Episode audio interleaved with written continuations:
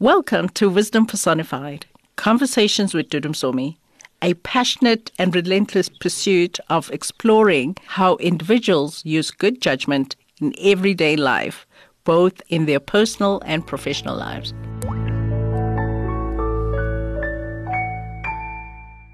Welcome again to another um, episode of Wisdom Personified. I'm so excited today. I'll be talking to Dr. Ngao Motsei. She's a seasoned executive and board member and lecturer as well. And with all those hats, it's going to be very exciting to learn a lot of wisdom from her. Dr. Motsei, how are you? I'm very well. Thank, Thank you you much. so much for giving up uh, your time to speak to us. No, it's only a pleasure, and thanks for having me. And we've come to the end of the year. How has your year been? My year has actually been very interesting. I mean, it, it set out um, in January. I started new things. I ventured into another portion of the, of the life that I've envisaged for myself.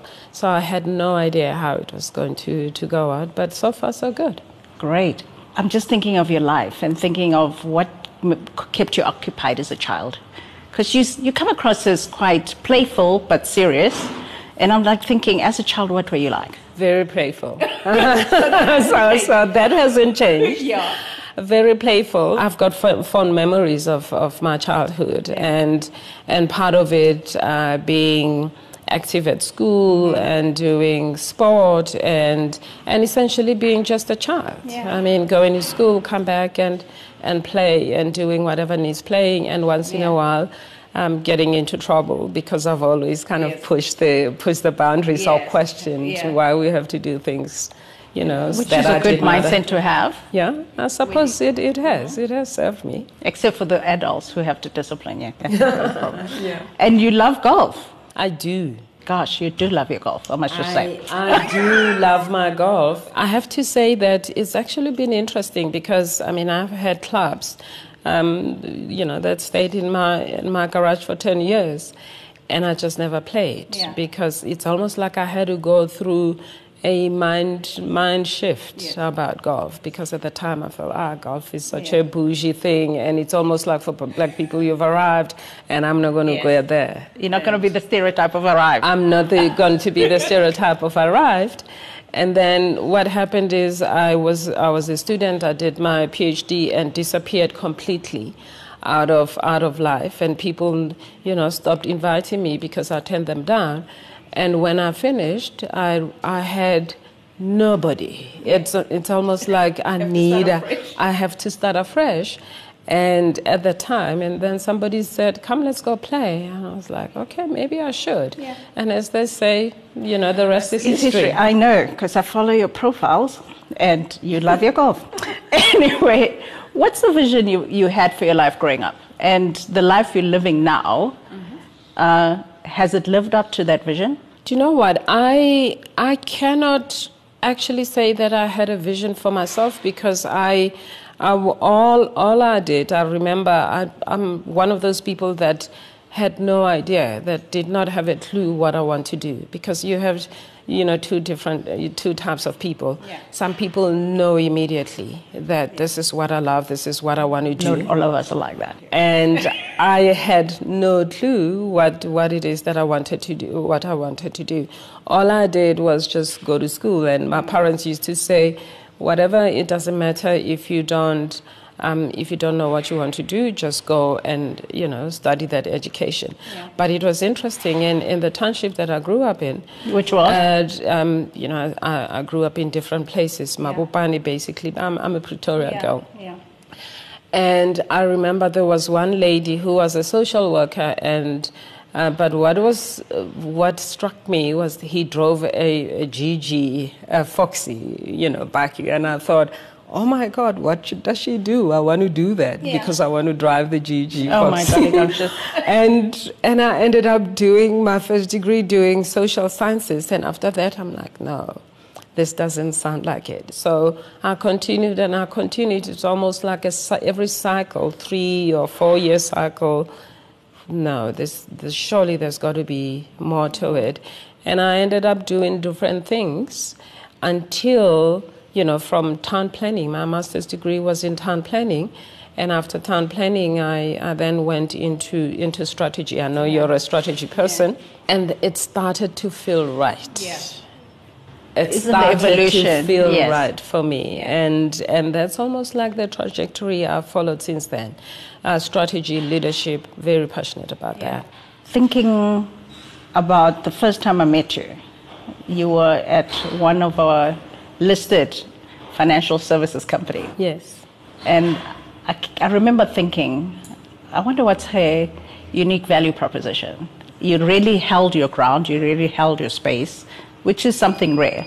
You know, a lot of uh, black executives are in positions, but you don't really feel their gravitas. What do you think your unique value proposition is? I would say my unique value proposition is exactly what I said because I, I had different um, experiences, and over time, also, um, I want to believe, gather different expertise. Um, so I was not your one channel um, kind of person. I mean, at the time you we met, I was the, the HR director. And yet, I do not come from an HR background. Yeah.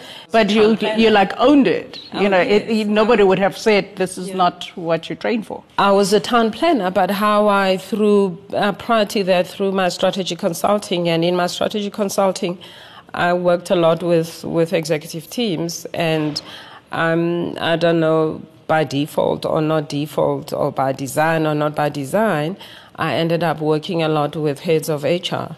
And I remember thinking to myself that, you know, I wonder how uh, these, uh, these guys that I'm working with, how, how much value they could add, you know, as HR from the people side of strategy, if they actually took time to actually understand the business, the businesses they were in.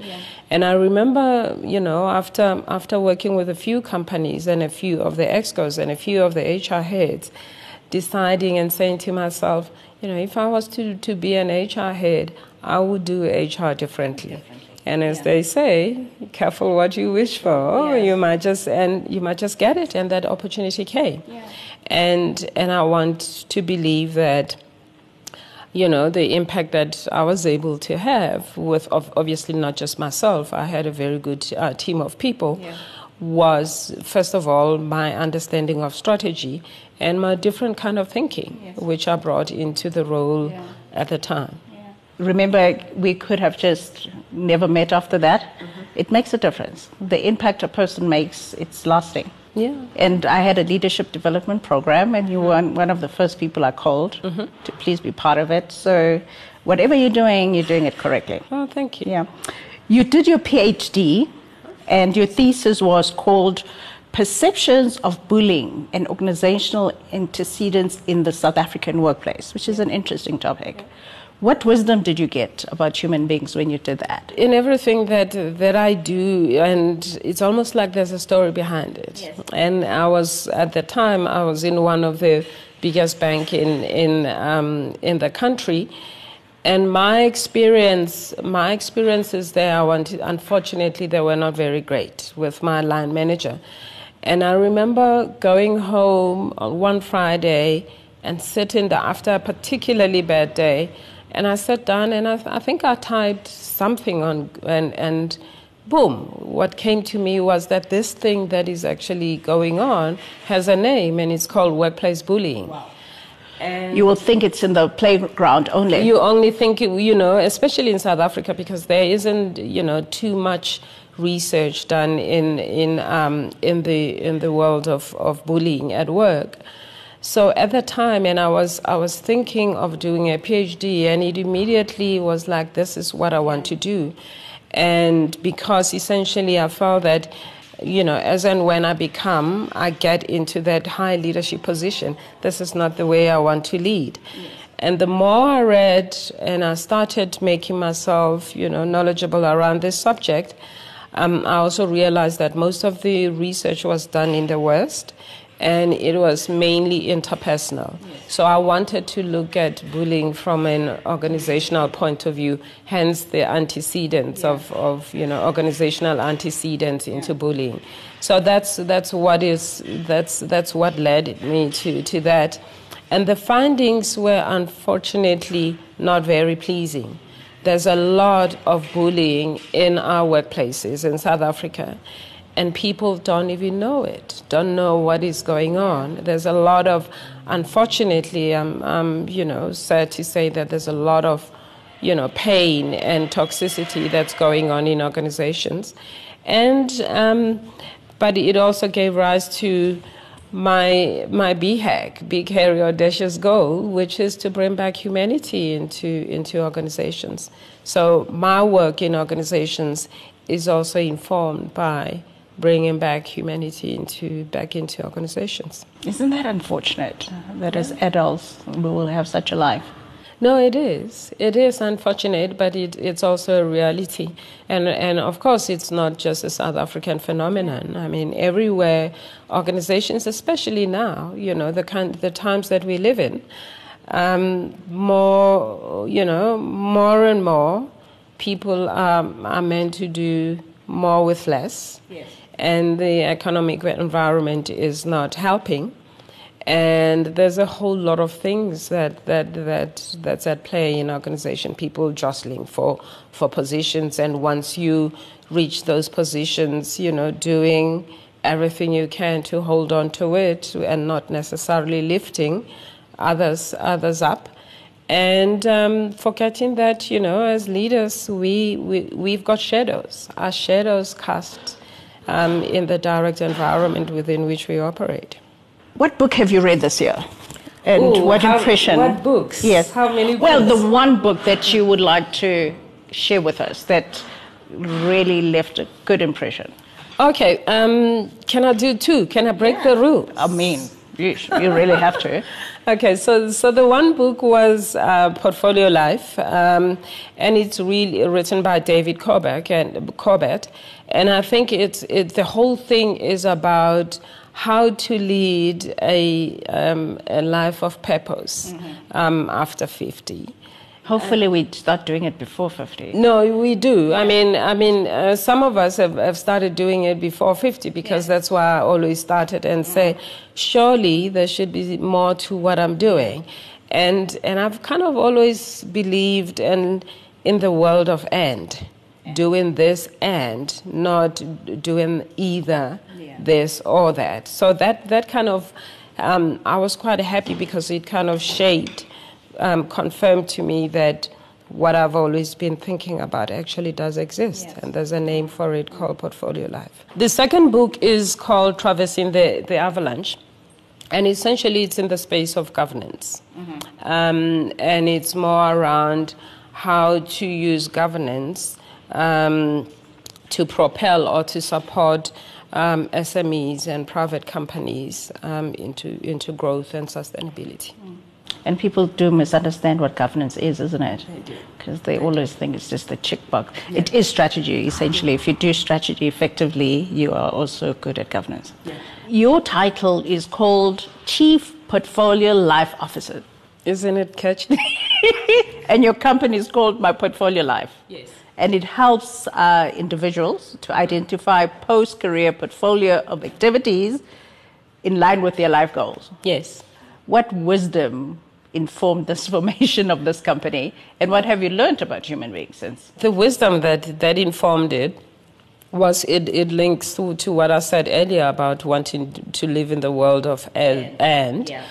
But the other thing is that, you know, when you look back um, over our years, we have we have done so many things. Um, we have um, so many expertise. We've got you gather, we gathered so many expertise. We've got different passion. Why not form, form that into into what you do? So essentially, the the um, in essence, the concept of uh, life portfolio is is borrowed from the financial services, you know, with money because you know when you do investments, they call it a portfolio. And and my my thinking and my sense was, why don't we also, you know, give it um, the entire make complete the, port, the portfolio by looking at life. And what I mean by that is based on all the things that we've done in life, all our experiences, um, you you segment your life in term, in terms of you know categories of or portfolios of things that you do um, for for money, vocational that you do things that you do for for the love of it, uh, recreational like in my case uh, golf, yeah. but also things that you give him back. Yeah. Um, the what the kind of things that you that you give back, but some of, one of the things that actually um, propelled or helped me to shape this was that in doing the work that I do, consulting work that I do with executives, is I'm finding that some of the colleagues, the executives that I'm that I'm talking to, who are either post fifty or are getting closer to mm-hmm. retirement, have no idea what what to do, what they're going to do beyond yeah. that. So part of it was so my engagement with them has always been for example, what are some of the things that you wanted to do which you never got around to doing because of, the, of your career, of the demands you don't want to regret that, eh? Yeah, yeah. What's the most courageous decisions you've ever taken as a leader? And what motivated you to do that? Maybe to other people may be courageous. For me, um, you know, what is courageous? Yeah. What is, you know, because what's courageous to me, yes, the definition of it may not be. But I mean, one of the things I've always, after after many years serving in, you know, working in corporate, and after being an executive in corporate, I always knew that I was not going to retire in corporate. So the long story short, one of the courageous things that I did, I suppose, is actually deciding, um, you know, this is it. Um, I'm just going comfortable to leave the the, the comfort of the you know the high salary and the benefits and the title to actually go and, and, and do what what I believe I was meant to do. And but at the same time, I'm also very grateful that I've had the the experience and that I have got uh, garnered in in corporate to enable me to actually take that that leap of faith except it, this time around, and it was not even the first time because I've I've left I've left my job many a times, uh, maybe twice before, but I think this this time I was a little bit more prepared, and and knew kind of knew what I really wanted to do, even though. But you can never really be prepared yes. because you never know what what you're stepping into. What is different though is that even with the challenges and of being an entrepreneur or doing your own work, your, your own thing, is it's so fulfilling. Yeah. You are very much um, involved in change management and transformation portfolios when you are in executive. What do you think is holding back our business leaders in terms of embracing transformation? Why is our pace of transformation so slow in South Africa, especially in the private sector? Look, I mean, I'm, I, I, I'm not in, in anybody's head, so I wouldn't know what, what really is. But my view, having been, is that one of the things that we're not doing well, especially in boardrooms and in executives, is, is succession. You know, talk, uh, talk about uh, succession. Yeah. So, yeah. what happens is most of the time, um, you know, we never really had a good leadership uh, bench or uh, to you know for somebody to take over. So what happens so then what happens is the default is when when you know one for example if a black executive uh, goes away then there's always this narrative or question of well there's nobody else to um, um, to take over but I think it's it's that's the the one thing succession but the other thing is that we, you know, it's probably also the way we position and talk about transformation. We talk about and pos- uh, position it, or in many instances, organizations take it. It's almost like it's it polarizes, you know, and and I believe that you know you and I from strategy, we don't talk about it more, aligning it more as as you know a strategic imperative of the business. So one of the things then is that you know it's almost like um, you know the the consequence is that it gets looked at as somebody else's responsibility and not everybody embracing it. Right. And a grudge. It's almost like a grudge purchase until you know you know you get you know people's. It's almost like you, your hand become uh, twisted, yeah. and they do it as a grudge. But I think we could do better in as in the exec, in executive committees and in boards to actually because talent is one of a very very key um, um, agenda. Who is our most important asset? Yes, we always say that those are important asset is people. Yet we, we don't, you know, we uh, is most of more often than not we don't we don't back that up. I have to say though that it's not all doom and gloom. You know, there has been strides that have been um, you know made. At the same time, it's almost like it's a polarity. We've also seen in recent times, it's almost like we, we, we've actually gone backwards um, in some of, especially, yeah. you know, in some of the sectors where, you know, when you look at the, um, the, the leadership and the exco management, senior management is we've actually gone backwards. But that's also because I think, um, you know, we, we do not have suc- we don't we do not have succession. We usually say the fish rots from the head. Do you buy into that? And do you believe that just because our leader is in a particular kind of character that it gives us license to be like that as well? Well, yes and no. Um, you know, there's also there's there's there many years ago there was the concept of followership, which I'll come back to it. But but um, yes, in the sense that I talked earlier about you know the shadow of leaders, mm-hmm. you know, leadership shadow. When when you're a leader, how you how you show up and how you lead actually does have a you know a direct impact on your on, uh, on your direct environment. Because you know often as leaders it's not so much what we say it's what we do. You know people watch what we do and this is why. This is where i think the you know the the phrase the fish rots uh, from the head actually um, actually makes sense and, and fits. At the same time I also feel that if you have strong followership, and we, we often think of followers as people who are meek, who just follow, but good followership uh, are people also that, that understand that they have a right to put that leader in there and if they have you know or they have a choice you know to follow or not to follow yeah. and good leaders also um, also are, are, good followers because yeah. as a good leader you should know you know your role is to provide good strategic um, advice and direction and get off the way yeah. you know and you know when to lead and when to be a follower because um, by its very nature leaders we, we lead and manage people we often talk about knowledge uh, what do we call it knowledge workers and knowledge workers by its very being is that they, they know more than us, you know, as, and they think they have a brain. So it's also, you know, as good leadership is knowing when when to step back and let somebody yeah. that that actually knows and and is better, you know, equipped and better prepared for the current context to actually lead.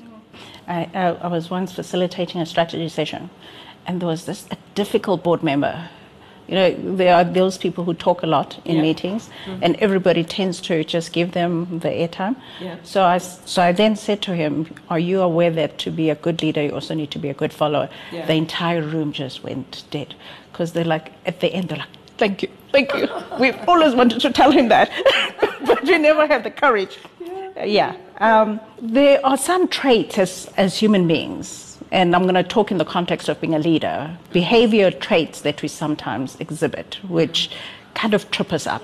Mm. Which one would you like want to highlight that as aspirant leaders we must guard against? Mm-hmm. Um, whether it's a behavior or a trait that mm. you know we must look into and say, hey, I must be aware that this will trip me up. First of all, my, my thing about leadership is um, leadership is an expression of who we are. So if, if, if you, who you are mm-hmm. is understanding that you are because of others, you're going to lead in that way. Mm-hmm.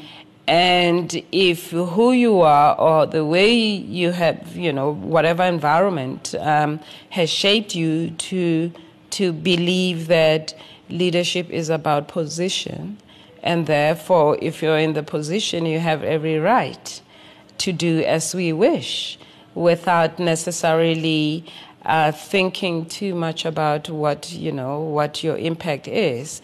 That those are the things that that trip people, and we often um, uh, term. Uh, you know those kinds of leaders as positional leaders because it's more around how they do and what they do is informed very much by the position that they occupy. Yeah. So, what happens when that position is not there? So, does it mean they cease to be leaders? Yeah. Whereas, um, in in my own phrase of leadership is an is an expression of who you are. You can lead without a position. Precisely. I just had a presentation, uh, I think two days ago, and my topic was, "I am my own best leader," because mm-hmm. ultimately if you don't see yourself as a leader, yeah. first of yourself, yeah. how dare you ask us to give you the privilege of leading yeah, the rest of us? So uh, it was an interesting reaction that I got to it. Um, which leader, dead or alive, in the business world do you admire, and, and what um, about that person inspires you? Do you know what? I've actually, I, I, as you asking this, I'm, I'm asking myself it's, it's almost like a very difficult question. I never thought, um, you know, such a question would be a difficult one to answer. But the funny, the first person that comes to mind is Lulu Gwagwa. Mm. You know, I uh, Lulu is I worked. She was I met her when she was the CEO of one of the state-owned enterprise, and and she recruited me, and. Um, and I mean, one of the things that I love about her is, is her support of others and her support of other women from many, many years back then. So there was this whole thing, pull her Down syndrome. And when I worked with her, all I heard from her was support. And, and then she stepped into business. Um, and she continues to do that. She continues to support others, and she does that quietly without without you know Isn't being that intoxicating without even so standing on and she's very small. And when she comes in the room it's you know she's i think she epitomizes what they call you know dynamites come in in small packages. But more than anything the trait that i love really really about her is is just doing going about doing great work and quietly. Yeah we don't need all the bells yeah. and whistles. Yeah. And and that's that's that's that's one of the things that I have learned from her, and I'll continue to learn. And I think, without even knowing it, is you know it's almost like modeling my behavior.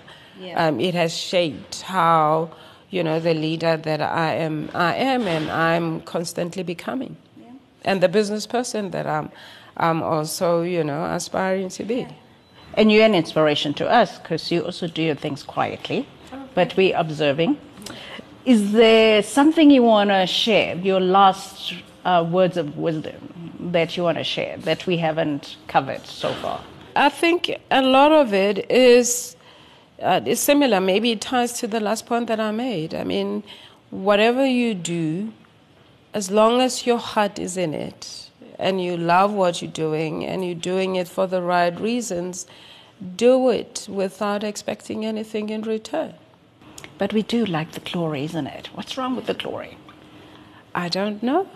I don't know. You don't have to seek the glory if you because I mean there are so many examples um, all over where with people doing good work and not seeking glory. Yeah and glory coming to them, and they still continue to run away from it. But you cannot dim a light when it's when it's you know shining on on top of you. Yeah. And that's your legacy, ultimately, isn't it? No, absolutely.